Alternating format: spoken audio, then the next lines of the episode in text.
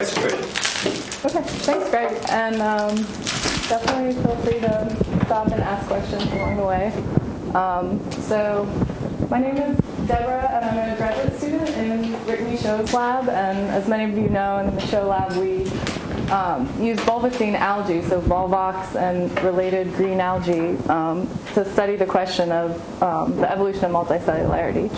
So if I have time today after the introduction to the price equation, I'll talk a little bit about how we're using the price equation with respect to the algae and multicellularity. Okay, to start with a little background, um, George Price was an American um, who moved to London in nineteen sixty-seven. So this is at the age of forty-four. He quit his job and took some money from a medical settlement, actually, and used it to move to London um, and work at the Galton Lab laboratory on um, questions in evolutionary biology. He was actually trained as a chemist.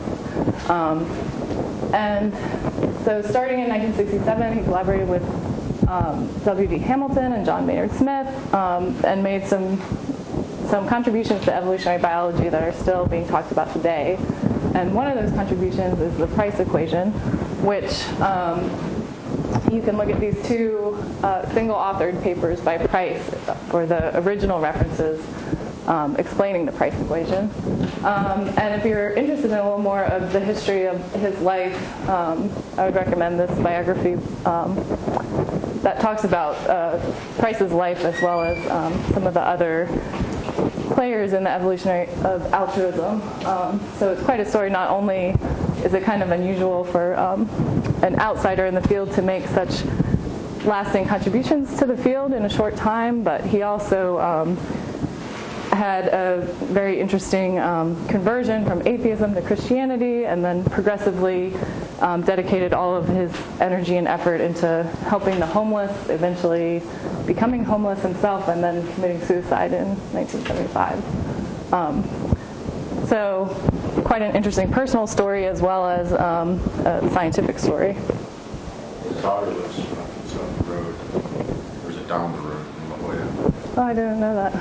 Say it again? His daughter lives in La Jolla. Oh, yeah. Four hours down the road. Down the road. um, okay, so first I'll go through a derivation of the price equation. And um, while I'm explaining the terms, I'll develop a kind of simple example to help you remember the definitions of the terms. And so the first part of the example is um, that you are looking at some population at time zero. And so this population is um, made up of a black individual, a gray individual, and a white individual. So we want to define things about this population. So one thing is going to be the Z sub I. So I is just the index referring to the type of individual. Z sub I is the trait value of that individual. So here I said one corresponds to black, zero point five to mid-gray, zero to white. Q sub I is just the frequency of that type of individual in the population at the first time point.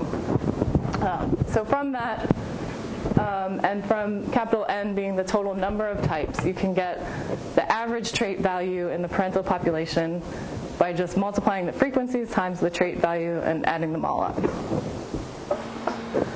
So the second part um, of deriving the price equation is a, popu is a population at a later time. And so here, these individuals are represented in dotted lines just to show that we haven't necessarily measured their trait value.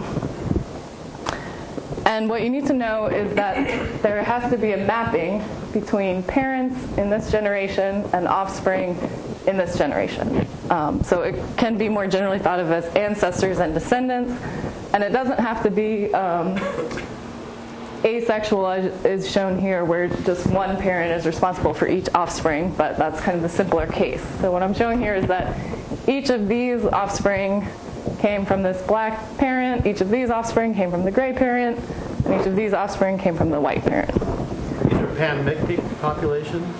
Yes. And they're growing with time, as the as the arrow suggests, in, in overall abundance? Yes, in this example, um, they are growing with time, yes. Um, its own defined pan mixtape? Really recombining. Um, well, there's no... That's one of the big things that should be done in the price equation is level population structure. So there's no subdivisions in the parental population, though, that make a difference for the calculations of the standard price equation. Um, and if I understand correctly, pan-mictic merely is a fancy name, a pretentious name for like a well-mixed. Uh, well-mixed. Okay. Yeah, well, we can talk about this more at the end, but I mean, my impression is that, um, yeah, so, I mean, for the simple example I'm developing, it doesn't really come up because I'm just considering asexual population. So each parent offspring relationship is independent. You know, there's no interaction of the parents to produce an offspring. Not a finite amount of space, for example. Like, I mean, if you have, create lots of individuals, they're eventually going to overflow the test tube. Right. So um, a finite amount of space isn't necessarily uh, part of the basic price equation, I would say. Um, again, feel free to jump in if there's diversities of opinions on that. But um, well, these are just offspring numbers, right? Yeah. Regardless yeah. of at some point in the future. Right. Yeah. Exactly. Okay. So. Um, So now we're going to define variables related to the offspring, the descendant population. So Q prime sub I is the number, is the frequency of descendants of each type of individual. So for example, um, the first type of individual, the black individual, gave rise to one hundred twenty-five out of one hundred fifty-five of the descendant population. So the key to recognize here is that um, Q sub I prime is not frequency of black individuals in the descendant population, as you might um, think. It's the frequency of the descendants of the black individuals in the descendant population. And then you also define um, Z prime sub I as the average trait value of the descendants of type I. So Um, in this simple example, the black individuals just give rise to a set of offspring that on average are black. So Z prime sub one is just one. Um, the mid-gray individuals give rise to a set of offspring that on average are slightly lighter gray. So, um, so their trait value goes from zero point five to a Z prime of zero point two. And then in the white individual, there's also no change. So the Z prime sub three is also zero. Yes. Ezra, why don't you just explain again why why it goes to zero point two? Explain again to me. So um, this is just an abstract example. And I'll get into later a possible explanation of why. But the point is just to show how the variables are, de- are defined. So that for some reason, which we don't necessarily know, when this individual reproduces, it tended to make individuals that on average are lighter than itself. But there's also some distribution of uh, individuals, offspring, that right. have a variety of trait values. And you don't, you don't care about the variance so much, just looking at the average. Right, exactly. We're just looking at the average. And um, And the price equation, you can define Z in a way to get at the variance of characters if that's what you're interested in.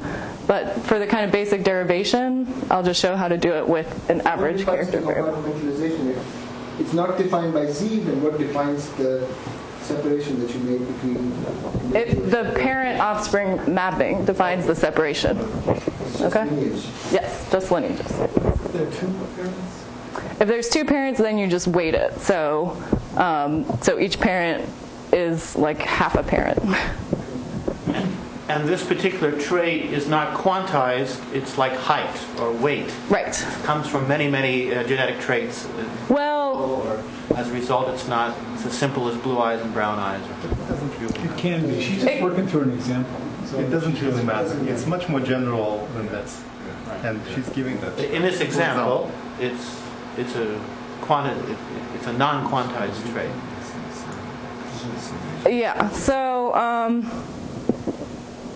so just I think wait until I go through the whole example, and then if you still have that question, we'll talk about it more.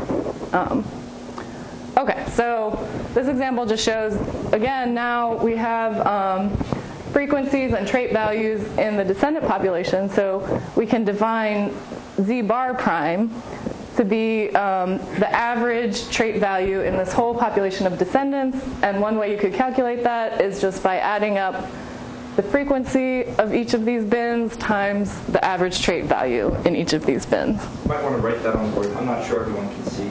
Okay. This green block. Um, oh, I see. The equation in the lower right.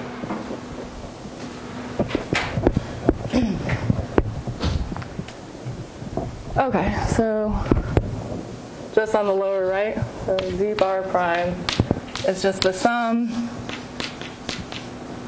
So here n is the number of types. You're going from one to n of q prime I times z prime I.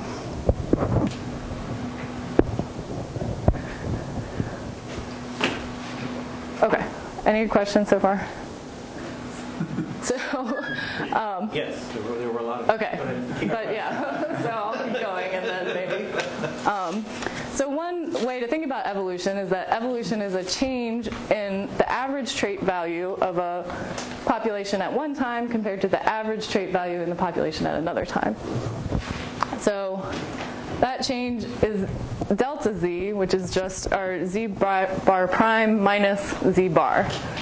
So in this example that I'm developing, um, you can see the overall population um, at the second time point has a trait value of zero point eight three nine, whereas at the first time point it just had a trait value of zero point five. It was just on average mid-gray. So the population's getting darker over time, so delta Z bar is a positive number of about zero point three four.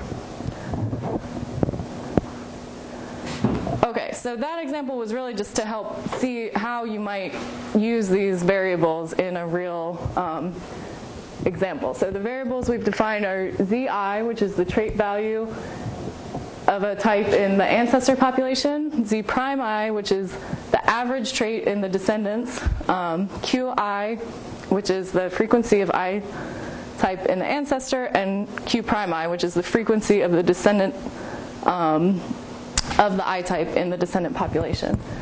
And then further, we can define these um, delta Qi's and delta Zi's just by subtracting the ancestor value from the descendant value. So why uh, um, why is the average trait value uh, changing? So you're imagining uh, these are mutations, or because at the moment everything's asexual. Right. So is Z a heritable trait? Um, so, I mean, in this example, yes, Z is heritable. Um, then Z shouldn't be changing. But it's not perfectly heritable. I mean, just because it's heritable doesn't mean it has to be perfectly heritable. I guess I'd like to understand, so why is it not heritable? Because of mutations? Are we already introducing mutations there, or? Okay. Can you hold on to that question, and when I get to the end, we'll see if you still have it. I can hold on to mine as well, but is there an, yeah. so just tell me, but yeah. is there an implicit uh, selective advantage uh, for black in this case, since they are so much more fertile than white? I would say yes. So, so selective advantage could cause this thing to bounce around. Change. No, that, that, that's, that's so, you. So the selective advantage has to do with the relationship between these traits and these frequencies. And then a separate issue is the fact that these traits aren't being transmitted perfectly. And that's what the Price equation is going to show us, how to separate those two issues. Um, so, okay, so just bear with me and we'll... We'll decompose the transmission bias a little bit more um, next. So,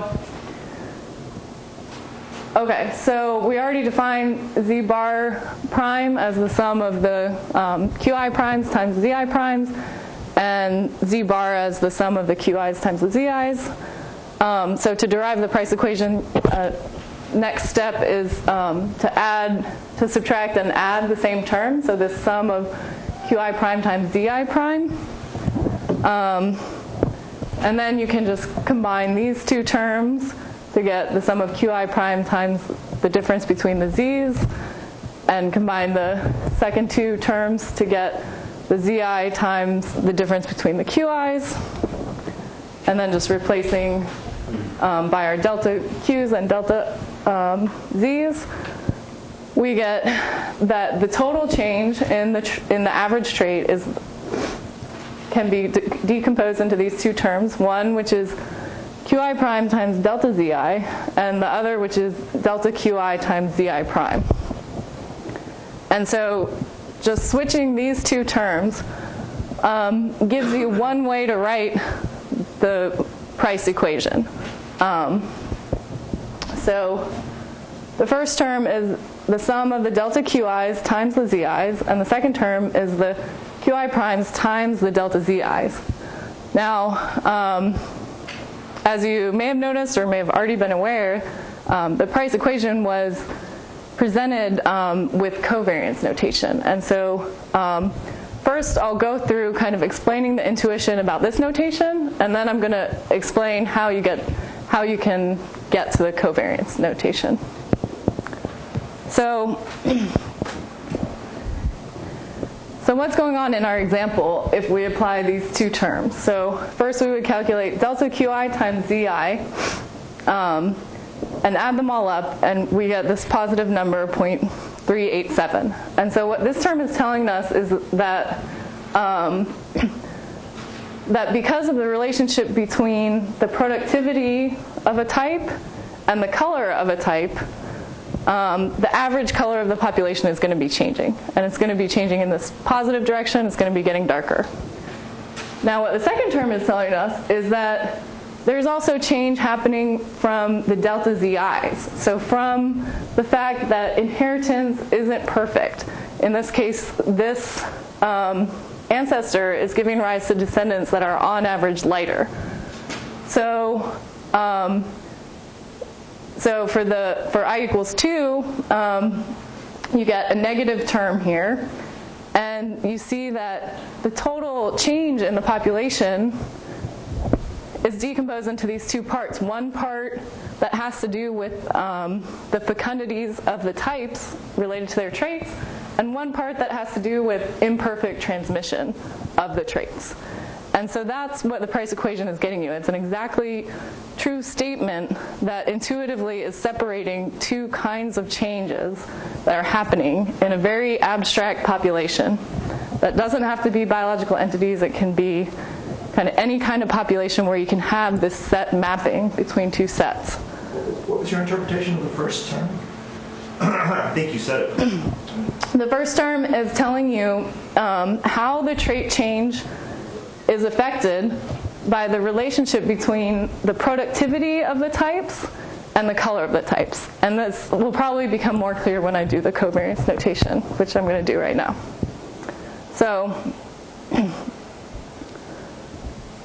So, okay, that's one way of deriving the Price equation, which um, I personally find more find useful. But um, the standard way is the covariance notation. So um, let's switch to that. So to do that, we're going to get rid of um, the Qi prime over here, and instead we're going to say um, Wi is just the fitness of each type, and what the fitness of each type is defined as is the number of offspring that it has. So for type one, it's one twenty-five. For type two, it's twenty-five. For type three, it's five. So from that definition of fitness, um, we can get back to our Qi prime. So um, here, Mi is just the number of I-type individuals in the ancestor population. So Qi prime, just the definition of a frequency, is you add up all the descendants of the I-type, so the number to start with times their fecundity, and you divide by the total number of descendants. Um, then you can divide both top and bottom by the total number in the ancestor population. That's just a constant. And you get um, the frequency in the ancestor population times the fitness in the ancestor population divided by the sum, which is just the average fitness. So just by definition, we have this equality.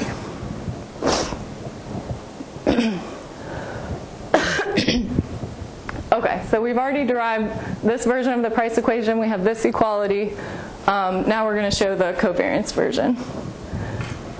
And how you get to that, so take the first term first um, and replace the delta Qi with Qi prime minus Qi. Um, then replace our definition of what Qi prime is. Um, multiply in the z's, and then you can take out the W bar and separate out the sum. And what you see is you get a term that's the expectation of z times w minus a term that's the expectation of z times the expectation of w. And so you might recognize this as the covariance of the trait and the fitness. Um, so a lot of people have pointed out that it's a bit of an abuse of the notation of covariance. Um, because covariance is typically used to apply to a model with random variables. Um, and in this model, Z I and W I aren't random variables. Um, so it can be misleading, kind of depending on how you're thinking about covariance. Um, but kind of the critical point of it is that, just to remind you, um, another way of writing covariance is the expectation of um, z minus its mean times w minus its mean. So covariance is telling you how are these two variables changing together, right? So the more they're changing together, the higher the covariance is, either positive if they're changing in the same direction or negative if they're changing in opposite directions. Um, so. So the covariance of the trait value and the fecundity of that individual divided by the mean fitness is just the same as that first term, which is the delta Qi's times the Zi's. That's just another way to write it. Now, did, did Price have in the back of his mind, though, uh, uh, the transition to a more conventional definition of covariance by summing over histories? Um, that is, re re replaying this uh, this. Uh, mapping from the initial population to the final population. There's stochastic effects due to either the environment or number fluctuations or whatever. It, it, it, do you think that's what he had in the back of his mind? Is um, that how people use it? And then, then it becomes a, probably a more conventional uh, covariance if you sum over histories. So certainly the way he presented it was as a mathematical identity, okay, which means it's not. Just what you present here. Right. It's, it's a mathematical identity. It's basically chain rule of differentiation. Right? We're just calculating uh, the total change in time as uh, sort of, uh, in terms of partial derivatives, change in frequencies plus uh, direct change uh, in time of, of, of the train. Right?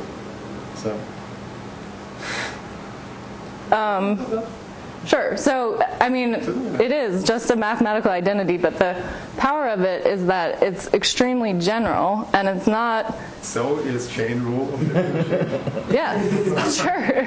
I mean, yeah, so maybe we can discuss more whether or not you think it's a useful mathematical identity, but um, I think as I go through the rest of it, it might become clearer what insights... Um, came from it, yes. Uh, going back to your first slides, I just wanted to understand one thing. This Z I uh-huh. and the Z prime, ultimately you are you will measure it somehow. Is that correct?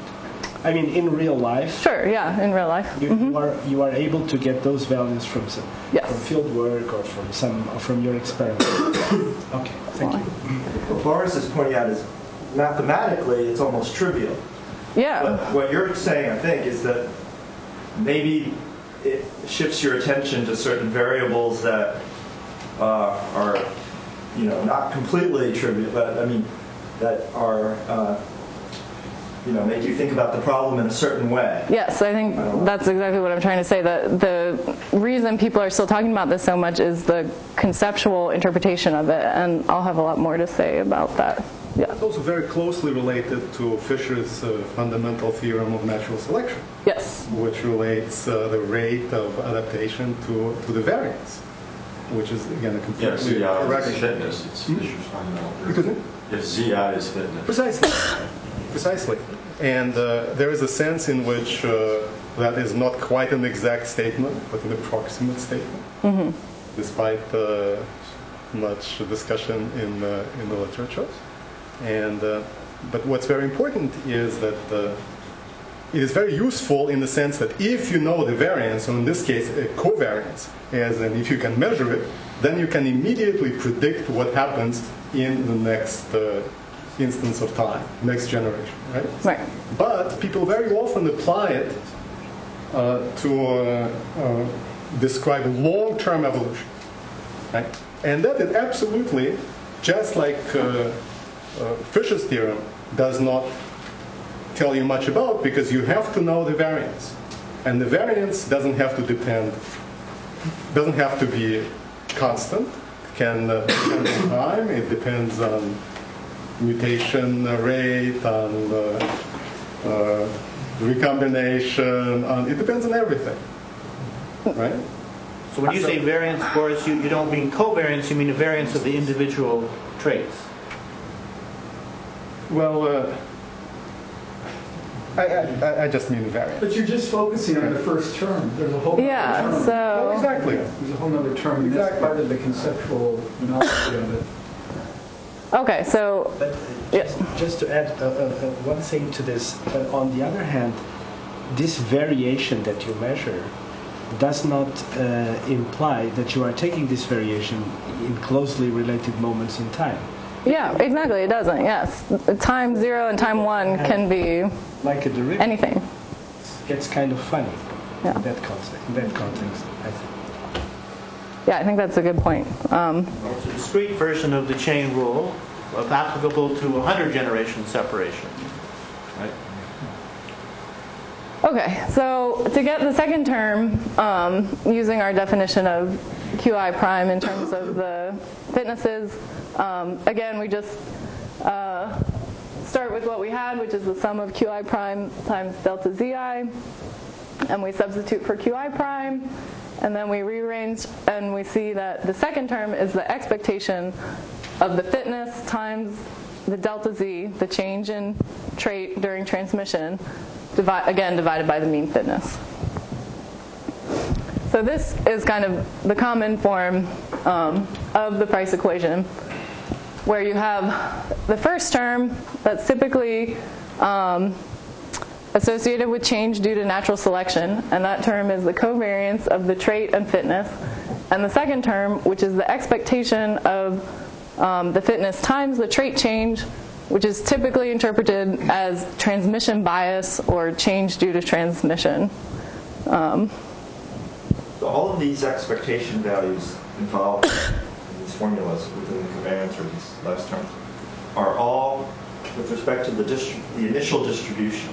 Yes, exactly. The, the three types. The, yes. The, if the, I tracked the distribution as it was shifting, then I would get different formulas. Yes, right? Exactly. So that's. Um, was the kind of, um, yeah, that notational convention is what allowed Price to come up with this uh, identity. Yeah. Sorry? Yes? Should there be an I in, on those, so an index I in this last average? In the expectation? Uh, yeah. Otherwise, I I got, maybe I got lost in the... Um, no, so by expectation, I just mean the sum from I equals one to n of all the wi's times delta zi's. So that's what I mean by e. So right. The i's aren't. You could put an I, a subscript I on the w, and a subscript I on the delta z, you know, inside the expectation. Um, well, you can actually change the second term to covariance, right? Yes.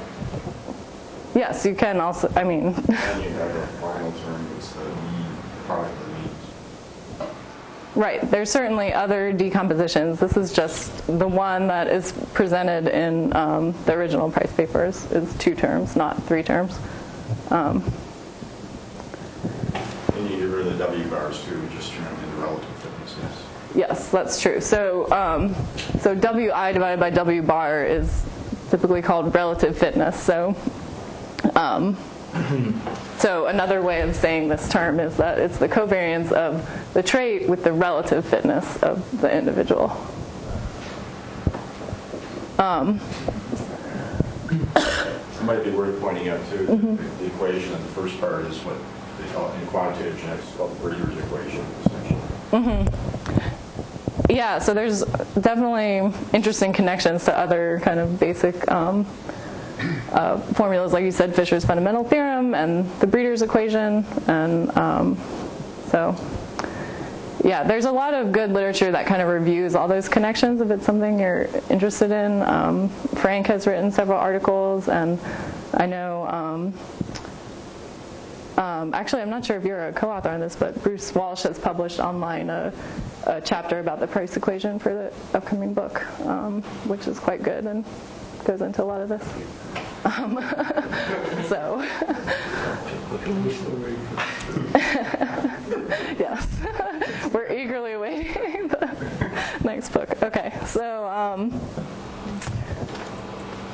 Anyhow, the first part of that equation, I mean, anybody who eats or wears clothes with natural fibers is it's grown out of that first part of the equation.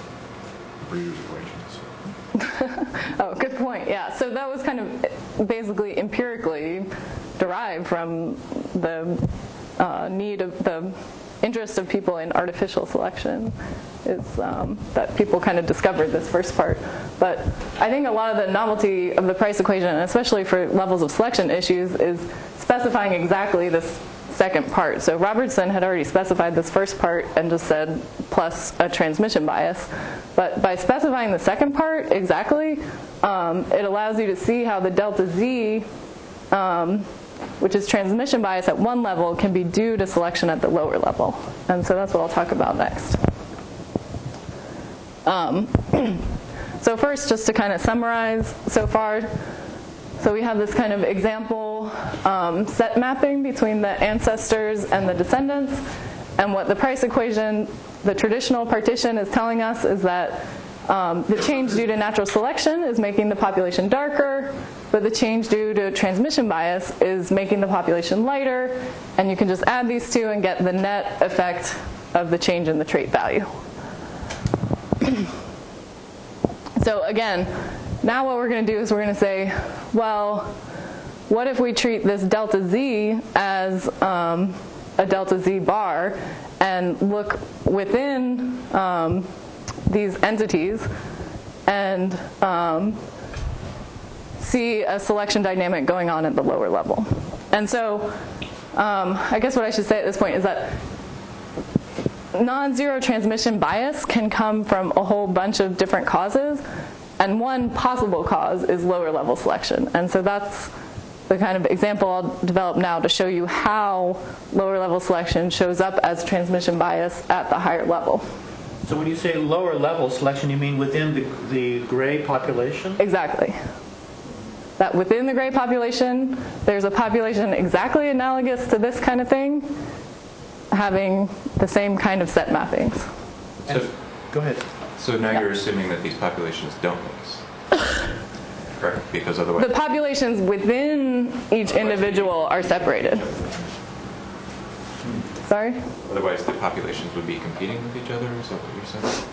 If you're taking... I'm just saying that, that if you imagine um, that within each of these entities there's smaller things that themselves have parent-offspring relationships, then each of these entities is kind of a world unto itself where you can have a process exactly analogous to this whole thing going on. And, and would it be a, a, a fair example, or perhaps not the only example, to imagine that the black are uh, homozygotes and the white are homozygotes, and yes. therefore they're... They ring true, right. But the gray is something in between. Yes, and that's exactly the example that I have in mind. And so if you want to think about it that way, that's definitely a good way to think about it.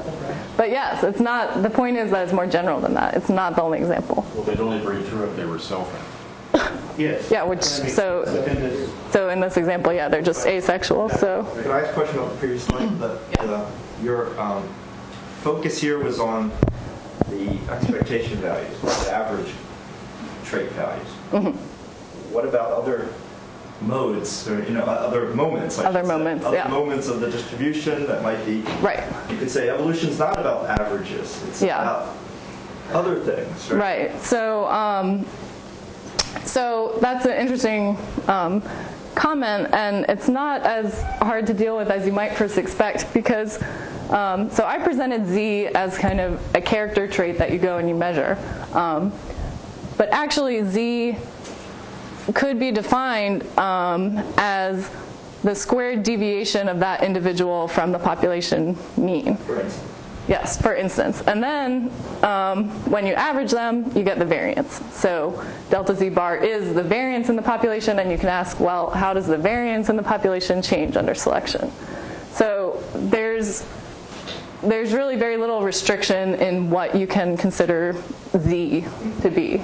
And so that sort of addresses that problem. um, okay, so so to look at how lower level selection can show up as transmission bias, um, now we need to know more than just the average trait of all these offspring. So, um, so in this example, again with um, diploid genetics kind of in mind, I have um, that this mid-gray individual, when it selves and produces offspring, um, actually produces one black offspring, a bunch of mid-gray, and even more white offspring. And so this could be due to, for example, having two particles inside the mid-gray offspring. Again, if you want, think of it as a black allele and a white allele, a big B and a little b. And its offspring are either homozygous for the black allele, homozygous for the white allele, or heterozygous. And so that situation gives you this kind of average light gray thing. So to apply the Price equation at the lower level, at the level of the small particles, what we're going to do is we ignore the higher level. So we take away these boundaries, and we see that what we have here is a population where the frequency of each allele is just fifty percent, and then later we have a population where the frequency of each allele has changed. So the final thing we need to know to apply the Price equation is the parent offspring mapping at this level, at the particle level. So here we're just going to assume that the particles breed true. So all of the black particles trace black back to the black ancestor. All of the white particles trace back to the white ancestor. Um, so now we have an exactly analogous kind of set mapping to what we had at the higher level, but it's contained within the mid-gray individual. Um, and what we see at this level is that the black allele is actually really bad. Its fitness is only ten, whereas the white allele's fitness is forty. So rather than being represented fairly in the gametes of that mid-gray individual, there's some kind of meiotic drive that's overrepresenting the white alleles. Um, and again, so in this example, they just breed true. So the second term of the Price equation goes out at this level. There's no transmission bias. Um, but there's a covariance between the trait and the fitness, and at this level, the covariance is negative. So you're getting a decrease in the color of the population due to selection at the lower level. So when we zoom out and look at the higher level, it shows up as just a transmission bias. When we zoom in and look at the lower level, it shows up as natural selection. And that, I think, is really the power of the Price equation, to show um, that natural selection at one level can show up as transmission bias at the higher level. Yes? So let me see. So you, you, you, go, you go to the lab, you get the number, the number of different individuals, you measure the Z i's, right? Then you go to this level, you do the same trick, and then you get two numbers.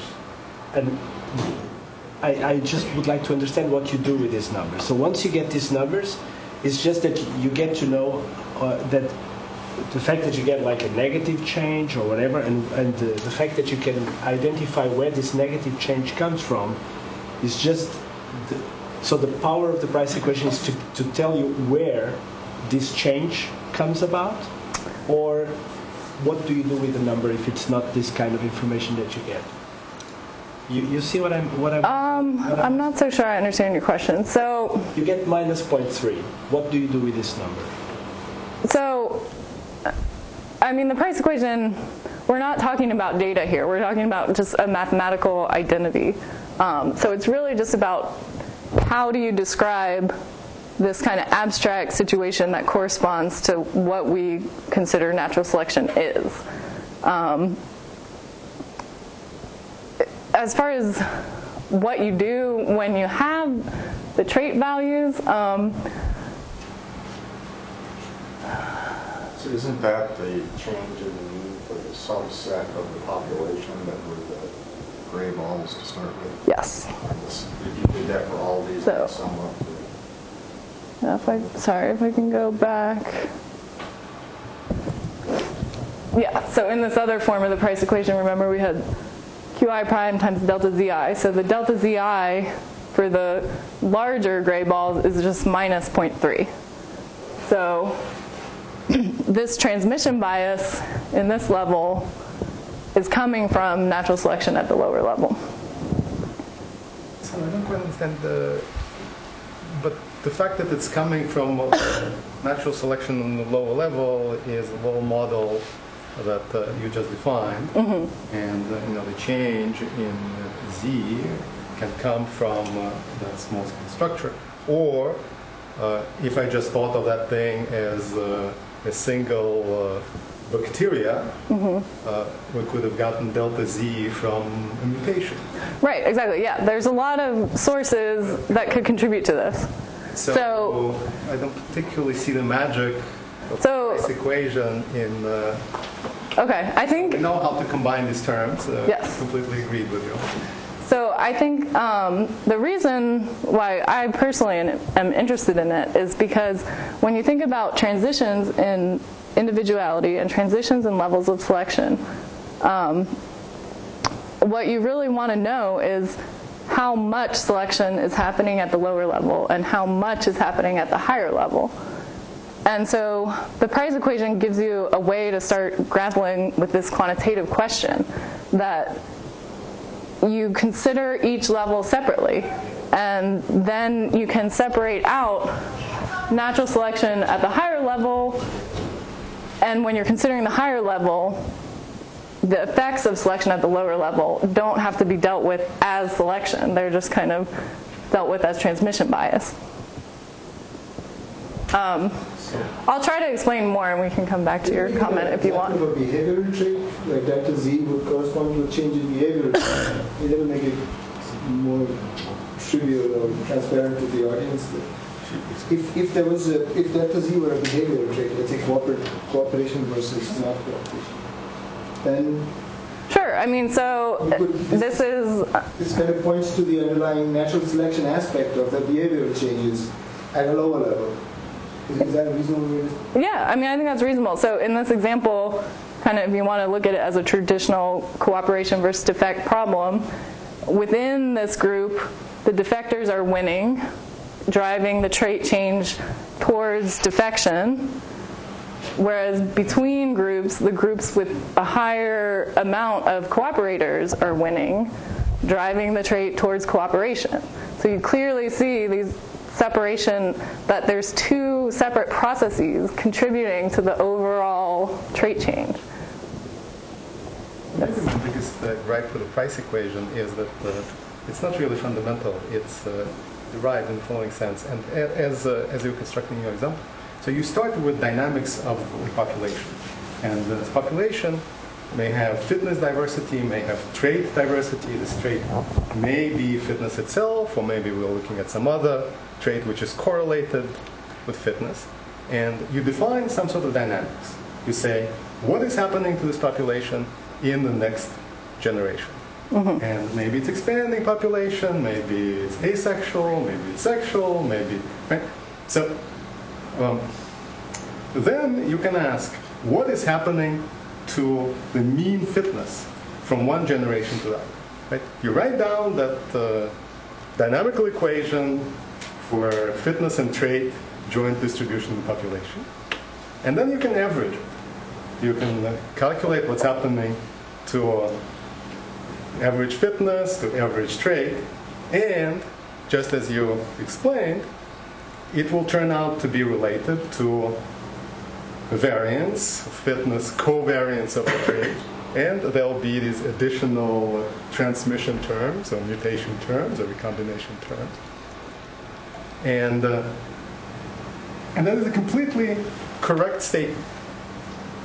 The only problem is that it relates dynamics of the average to the time-dependent variance and covariance. So in physics, we encounter the situation all the time. One starts trying to write down equations for the moments, as an average, covariance, the third moment, the fourth moment, and they do not close, right? And so that system by itself cannot be solved with additional assumptions, something else. Or you have to go back to the underlying equation for the distribution, right? So if I just start with uh, you know, Fisher fundamental equation, or with Price equation, which is basically the first equation in this moment hierarchy, then I'll have to supplement some additional assumptions about what's happening to the second moment in order to get anywhere. So, right? I'm not sure I'm understanding. Are you saying that the that one issue that crops up is, so here you have trait values of individuals, and here you just have averages of blocks of individuals. So if you want to know, if you wanted to iterate this and say what happens in the next step, you couldn't do it, right? Yeah. Okay, so that's true, but it, to me, that criticism kind of misses the point, because the point is that by some conceptual definition of evolution, what evolution is, is the change in a mean trait in a whole population over some span of time. That's what our thing of interest is, over just this span of time, not iterating it.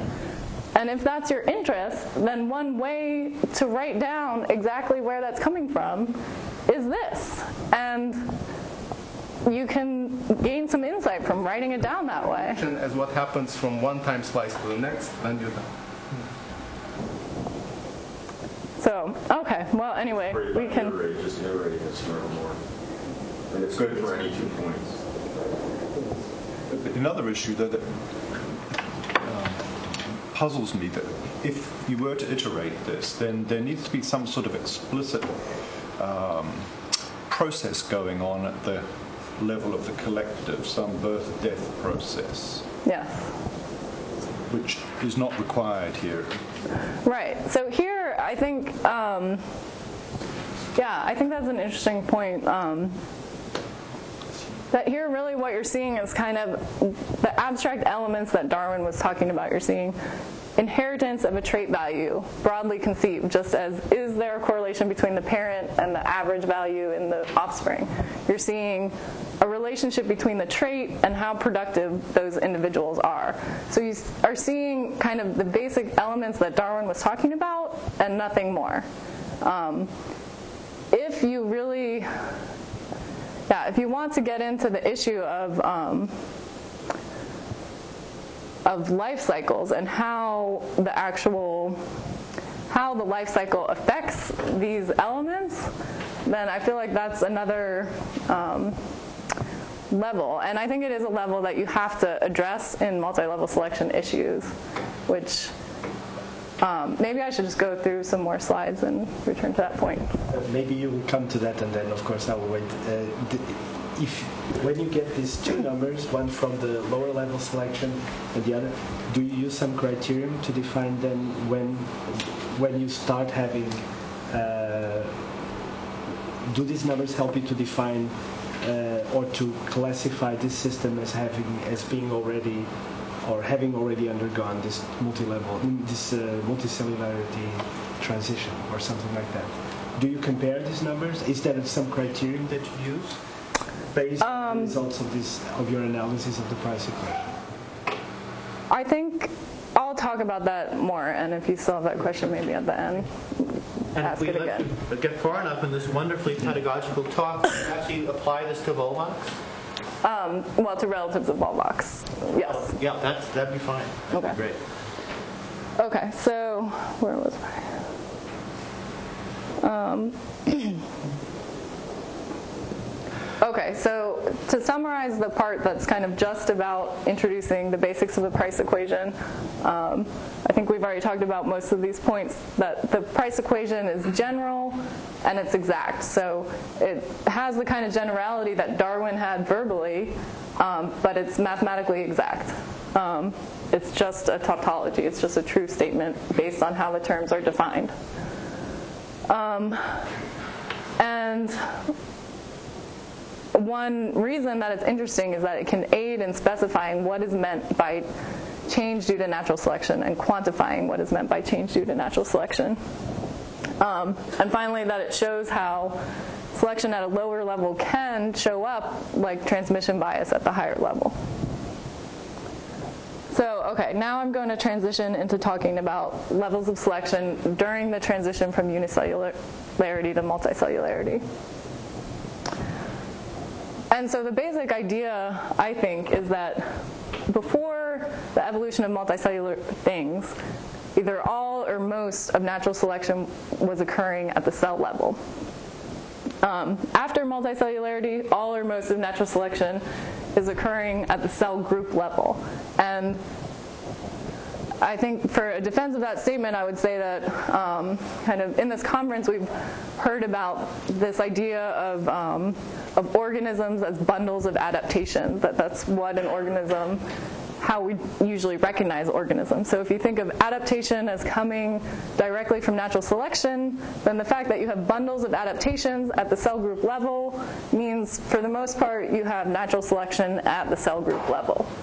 So, so this is how I see the connection between levels of selection and price partitions and the transition to multicellularity, is that if you want to quantify how much adaptation is at the cell level versus how much adaptation is at the group level, you have to be able to quantify how much selection is at the cell level and how much selection is at the group level. And so even at the beginning there, right? Yeah. Multicellularity, I mean, there's potentially a lower level of selection, right? Bias gene control. Sure, right, right, okay. Biotic drive. You yes. would say that's a lower level than the cell level? Yes, I would say that's a lower level than the cell level. Yeah, so um, that's a piece of complexity that I was just kind of tabling and just considering this transition. Any other questions? Okay, so um, as Michael already pointed out, there's other decompositions um, that you can make with these price terms. You can split this expectation term into a covariance and an expectation. You can combine these two covariances into a covariance. So all of these are just mathematically true statements, just like the traditional price equation is. Um, But the point with respect to quantifying levels of selection is that even though all of these are mathematically true, if we agree that it makes sense to say some trait change can be caused by the lower level selection and some amount of trait change can be caused by the higher level selection, and we want to quantify that difference, then it commits you to a realist position on um, on a correspondence between a decomposition and separate causes. Um, so even though it's clear and uncontroversial that all of these are mathematically true, um, people are talking and arguing about the interpretation of these terms in terms of causes, in terms of does this really capture what we mean by saying that's the amount of trait change due to natural selection, caused by natural selection? So that's a kind of much harder philosophical question, but it's not just a question that's interested to, interesting to philosophers. It's something that's inherent in the way almost all biologists think about natural selection, natural selection as a cause of adaptations, as a cause of trait change. Presumably there's not one correct answer. You know, if this were, again, I'm sorry to, to use this analogy, physics, we would spit, pick one definition and we would stick with it, and different experimental groups, if they use the same definition, should get the same answer. Is, is it more profound than that? Um, I think, I think it's not as simple as just picking a definition and going with it empirically, because um, the question is really how to recognize adaptation at different hierarchical levels. And um, so if we want to say that natural selection is a cause of adaptation, cell level natural selection causes cell level adaptation, and group level natural selection causes group level adaptation, then there is just one right answer in any given case as to whether a given group is adapted at the group level, or it's adapted at the cell level, or it's adapted at some specific mixture of the two levels. I mean, there's, yeah, sorry, do you have a question? But, but, I mean, I, I agree with the way you just presented that statement, but does the Price equation allow us to even come to the correct answer? We could wrongly attribute some process to the higher level that in fact is entirely a property of the lower level entities. Right, so okay, so that is actually a good segue into my next um, slide. So the traditional interpretation of the Price equation, and I don't know what happened to the bar here, this is supposed to be delta Z bar, um, is that this first term is changed due to natural selection, and the second term is changed due to transmission bias, which may or may not have to do with lower level selection. So one obvious problem with this kind of causal gloss on this term is that um, delta Z I could just be correlated with another trait that's actually causing high fitness, right? So already there's obviously issues with this, um, this interpretation. So first let's just set aside that issue and say, okay, we're going to assume that Z is not correlated with any other fitness affecting trait. And furthermore, we're going to assume that there's absolutely no transmission bias, so we're going to get rid of the second term. So now are we safe in saying that, that this term is capturing change due to natural selection? So I don't quite understand the, yeah. the, the assumption. I mean, we are looking at the, the correlation of trait Z with, uh, with fitness there. Right. So, but the question is, are we justifying in saying that that this term is capturing change due to natural selection for Z? And in order to be justified in that, we have to account for the fact that um, selection might be for some other character that's just as correlated with Z. So, for example, if Z is height and okay, yeah. So. Absolutely. But So I'm saying. But that equation says, as you say, it's a, it's a sort of mathematical uh, sort of truth there, yes. Right? And it says what it says. Sure. But it can give the wrong answer. No, it gives the right answer. It's just uh, you're interpreting. I, I don't entirely understand the, why uh, uh, one is uh, trying to interpret these terms so far. So we're trying to interpret. There are many ways in which you can generate both of these terms, right? Well, I would say that in the traditional presentation of the Price equation, that it is presented as this term captures the change due to natural selection. I would say that's a standard presentation of the Price equation. It's debated for sure, but. You would like to have some character that you're denoting by Z that's really the character that's causally related to fitness. Yes. But the problem is we're bundle of genes, right? Yeah. But, but, but the statement is true for characters that are and are not. Yes. It's exactly. That's true. I mean, that's not debated. The point is, what do we have to do in order to get a statement that is closer to what we want, which is a quantification of the change that is caused by natural selection? That's kind of, that's the goal. But, but there is another problem, I guess, is because I guess different people may want different things, even because of the concept, the way they understand what is the effect of natural selection on, on a population. Sure. So that, that's why I think it's... admitting that that's a true statement, the equation is a true statement, then It's, it's a decomposition problem. It's like a classification problem, right? You just have to call names to things, and different people call it different names. And then right, but that doesn't necessarily mean that everybody's equally right in their interpretation of what a term means. I mean, but uh, but maybe it's, instead one can focus on uh, trying to describe some specific phenomenon and uh, try to understand the evolution of uh, in this or that system, and uh, actually try to see what's happening to the trait. Uh, I don't know, the size of uh, you know, of hogs. Right, but just uh, seeing and, uh, and focus on that, and then uh, we won't well, have to worry about terminology so much. Okay, of course it's possible to focus on what's the change in the trait, what's the change in the size of hogs or whatever. That's a perfectly legitimate question.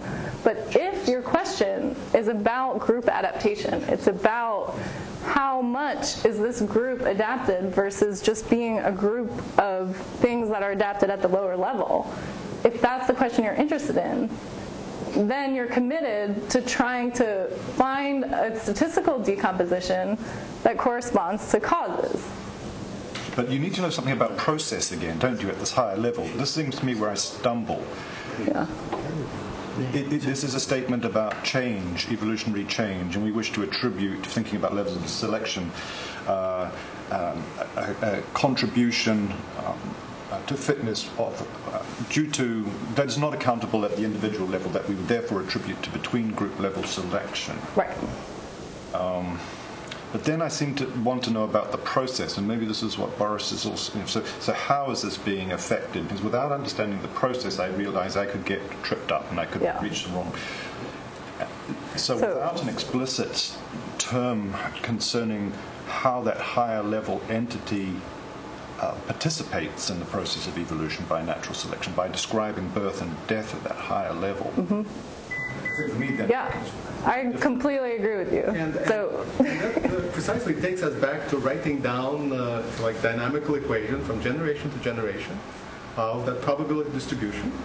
And uh, uh, it will obey Price equation in the sense that if you calculate the average, it will be related to covariance, but it will tell you a lot more. And it will explicitly, explicitly consume all of your assumptions about uh, uh, whether Z is uh, fitness itself or, or, or just a passenger, right? You will have to specify all that. So one has to, and that's what you're doing. One, one has to specify more about the, the process. So but, you uh, but fitting it into Price equation uh, is ambiguous, because uh, Price equation does not really describe the dynamics. It's only one consequence of underlying dynamics. So you're saying the formalism is not adequate enough to make this choice of whether it's natural selection or not, that you need to specify a whole bunch more before you can have the debate at all. Is that what you're saying? Well, one can have a debate. saying, I think he's saying... But you're not have a debate, right? You're saying you specify a lot more before you can even continue. It's an incomplete description. It's an incomplete description. That, that's the problem. There are many okay. ways of, uh, of getting that. I thought that's what she's saying. So maybe I can just get through the end of the slides and then we'll re-discuss this issue. And, and with luck, we'll learn about the relative, the, the relative of Volvox. Yeah, okay. I know you're waiting for that. Okay. Okay, so one last thing before I get to Volvox is um, deer. Wow. Is deer. Yes. So, so, um, So this is, again, assuming the second term is zero, we have this delta Z bar is just the covariance of the trait and the relative fitness. And what Williams pointed out, especially clearly, is that um, if you're relying on this kind of thinking to identify natural selection, it's very easy to get tripped up. And he used this example of fast deer. He said, in essence, what he said is that you could assume Z is the average speed of a herd and W is the fitness of a herd. And if you just had herds of deer that were randomly aggregated and selected at the lower level, you would see a covariance between average herd speed and fitness of the herd.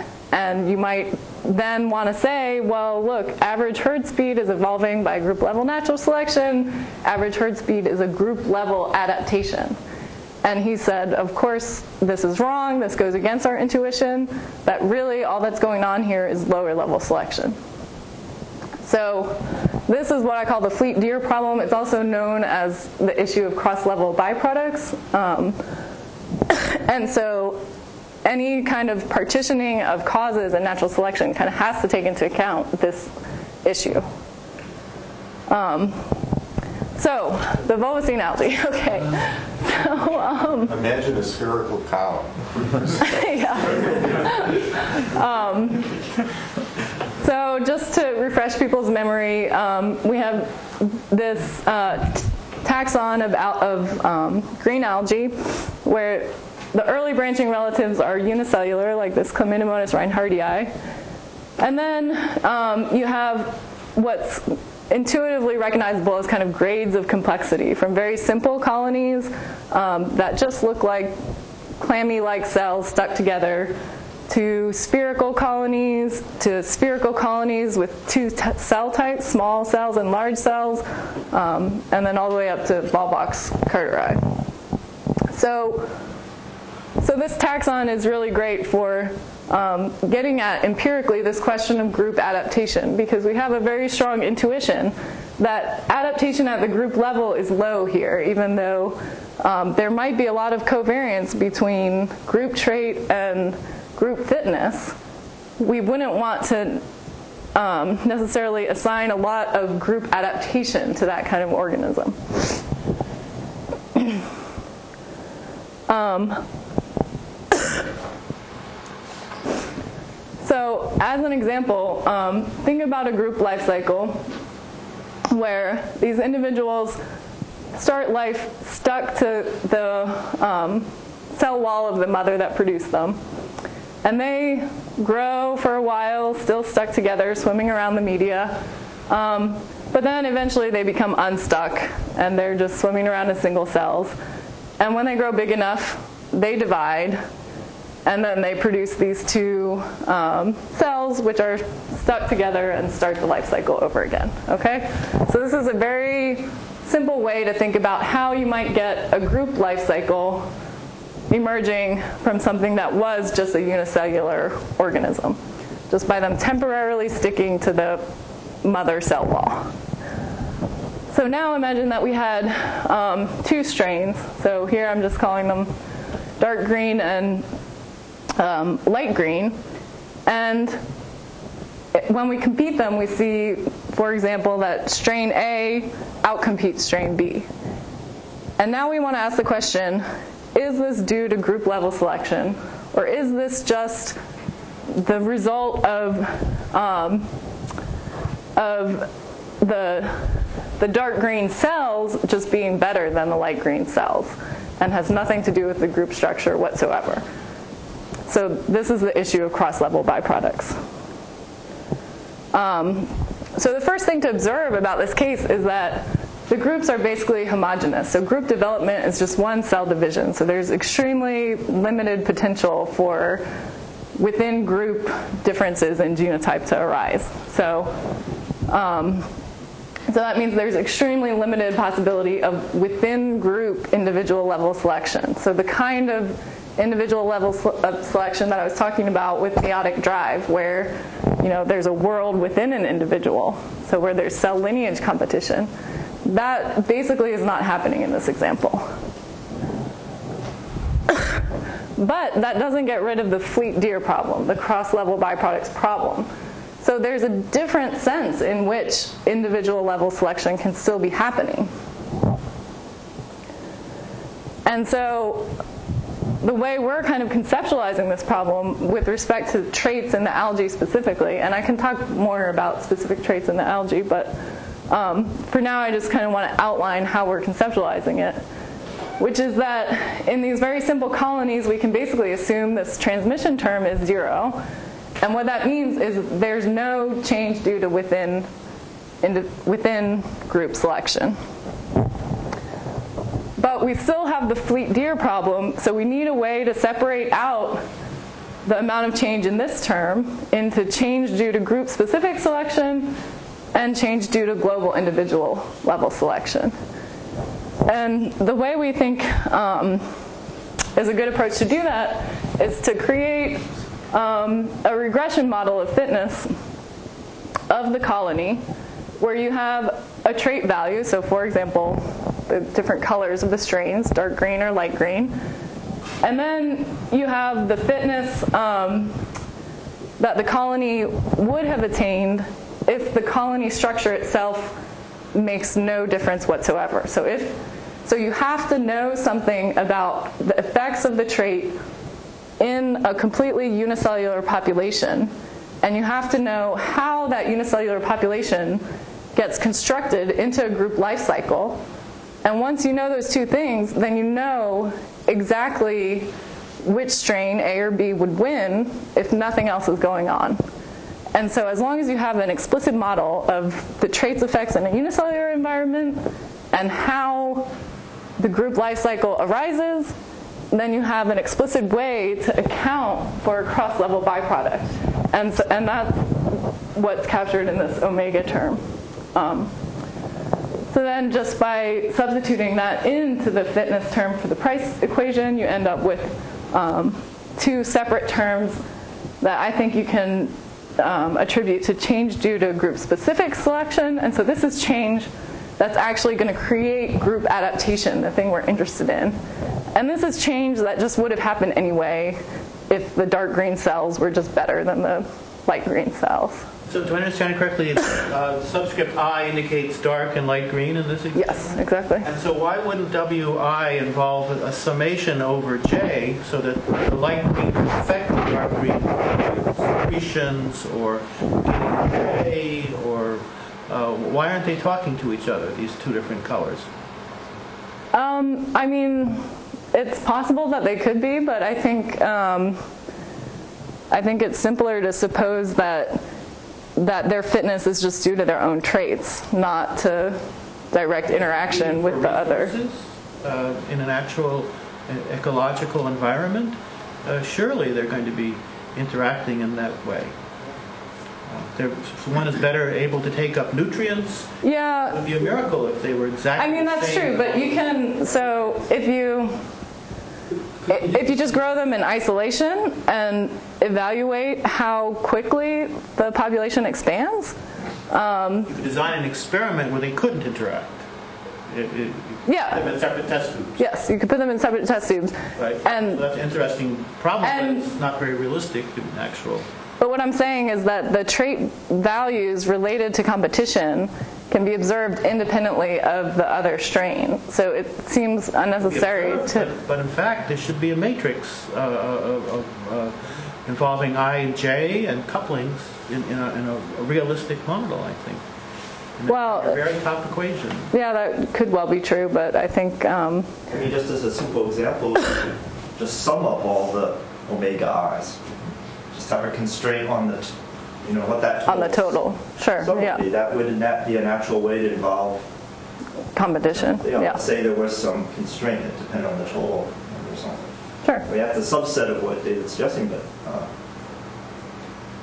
yeah, I mean, I think like often, for instance, cell behavior in vitro is very different from cell behavior in vivo because there's a lot of interactions mm-hmm. going on. Mm-hmm. So it could be, maybe it could make a difference. That would still be a linear model, right? Yeah. Presumably you'd still yeah, so presumably you still... Um, it wouldn't be that hard to prove. So the main point is not really the, the actual fitness um, of the cells, although, I mean, those are good thoughts that I think um, incorporating more realism in understanding the fitness of the cells is um, critical for empirical applications of this. Um, But conceptually, the main conclusion is that just by introducing two hierarchical levels, so the cell level and these groups of two cells, we've created three categories of natural selection, not two. So a lot of the debate um, in recent literature has centered around kind of saying, well, the Price equation gets the partition wrong because of the cross, because of the cross-level byproduct issue. So let's set the Price equation aside and look for other alternatives. And what we're saying here is that it's not so much that the Price equation Um, I mean, the price equation doesn't address the cross-level byproduct issues for a lot of the reasons that we've already talked about. But it doesn't mean that this part of it isn't still going on. That if this part is zero, you can still say there's no within-group individual level selection. Then there's a separate issue of, of distinguishing these two kinds of selection. So it's a somewhat counterintuitive conclusion that two hierarchical levels create three possible categories of selection. Just a point of information. Uh, tell me again the meaning of epsilon at the top. Um, so that's an error term just um, encompassing the variation in thickness that's not accounted for in our model. So it's just a, a traditional so multiple. That, that, would, that would vary, for example, from time slice to time slice. Mm-hmm. And so there would be differences in detail if you reran the, the, the tape of evolution. Mm-hmm. Or it could be epistasis, right? It could be uh, the very interaction terms that, uh, that David is interested in. Yeah. Okay, and so that's just one yeah, other sure. question. So does this assume that there's no interaction between the Z I and the omega I? Um, yes. So, I, and that's a major assumption that um, I think if there is, then then I think the insight of Williams really has to be reconsidered. That that there is such a thing as separating cross-level byproducts from genuine group selection. Yes. So for the um, so you're in your thought experiment here, you're comparing two groups, two different collectives, mm-hmm. you call them? Right. Um, to think about how multicellularity could have evolved, wouldn't you want to take the same organism and compare a collective that that organism forms versus the single cell, and call that single cell a collective, and then see how that plays out, because that would be the only way that multicellularity would arise from that single, taking a single cell and then forming a group. Yeah, so I mean, I think you definitely need the comparison of what's going on in the unicellular population. Um, but kind of the thought experiment here is, you know, imagine something that could be neutral at first. It's as simple as just the daughter cells sticking to the parent uh, cells. If you want to then understand, like, once you get this group life cycle, um, are the traits that are adaptive based on the group life cycle the same as the traits that were already adaptive when you just had the unicellular life cycle? That's the question you need to ask to kind of address group adaptation. So the critical thing here is that you have an explicit notion of groups begetting groups, so it makes sense to ask this question. Yeah. If groups can't get groups, there's no evolution. Yeah. But, but that's the, I think that's, that sort of gets to the heart of the price equation difficulty for me. So I, I mean, I like this. If you've got an explicit term, and you can separate out effects truly due to uh, selection between groups. So have you guys actually done experiments on volvocine organisms to, to test some of these ideas?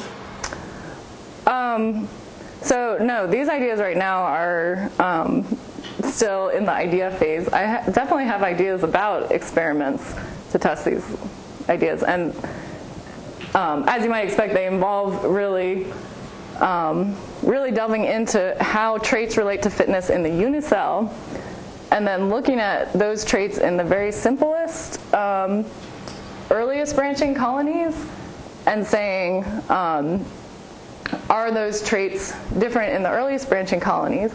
And if so, um, you know, if we separate out those cells, can we see an effect of um, those trait differences that's due to the group structure itself?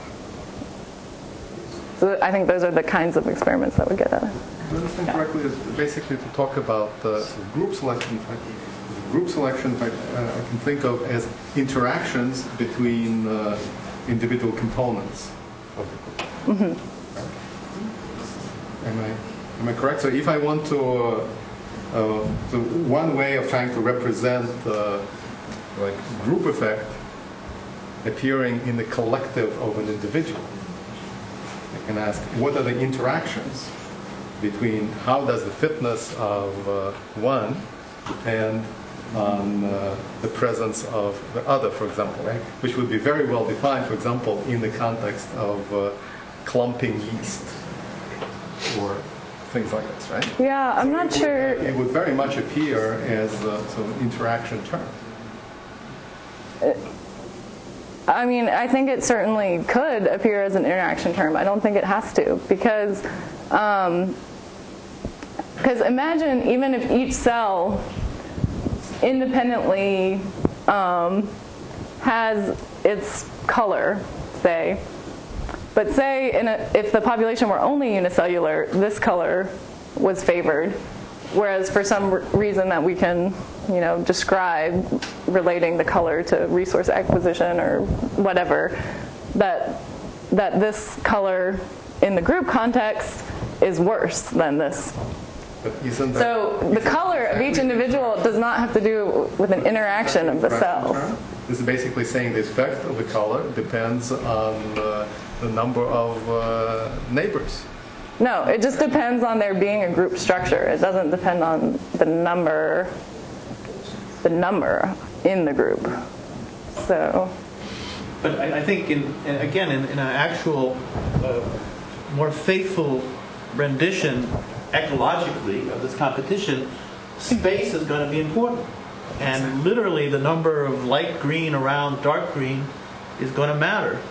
And, and if you want to go beyond a simple, oversimplified, in my view, panmictic description, you, I, I think you'll have to consider these interactions that Boris is talking about and space. Uh, that, I, I mean, it's a great step, perhaps, in illuminating this more philosophical argument. But I, I think that's the way to go to, to make contact with what's going on outside this uh, institute in, in, in the world. Um, so where does the uh, what does Price mean by altruism, and where does that emerge from all this? Um, let me go back a little bit.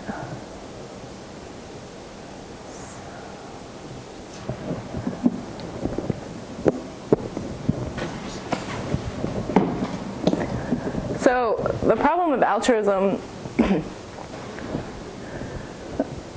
is related to this um, difference between selection at the higher level and selection at the lower level. So if in this example you just think, excuse me, you think of the black circles as representing groups with more altruists, then here you have the more altruists in the group, the better the group is doing. The fewer altruists, so this one has one altruist and one non-altruist, that has two non-altruists. So the fewer the altruists in the group, the worse the altruists are doing. But then if you look within the group that's mixed, the group that has an altruist and a defector, then the defectors are always doing better. And that's what's driving this change, this change from mid-gray to lighter gray. And so the fact that this problem of altruism is kind of, in essence, a multi-level selection problem is why Price um, ended up with kind of this partition and focusing on, on applying the partition in a hierarchically nested way.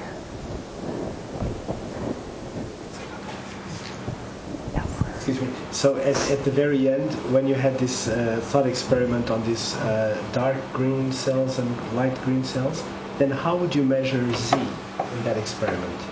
You, you remember the Z's yeah. that you talked about earlier. So in that experiment, it would just be the average color of a colony.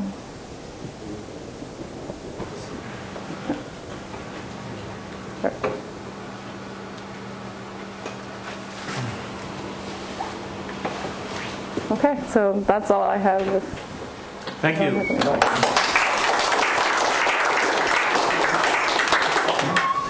Are there any questions that uh, weren't addressed? No,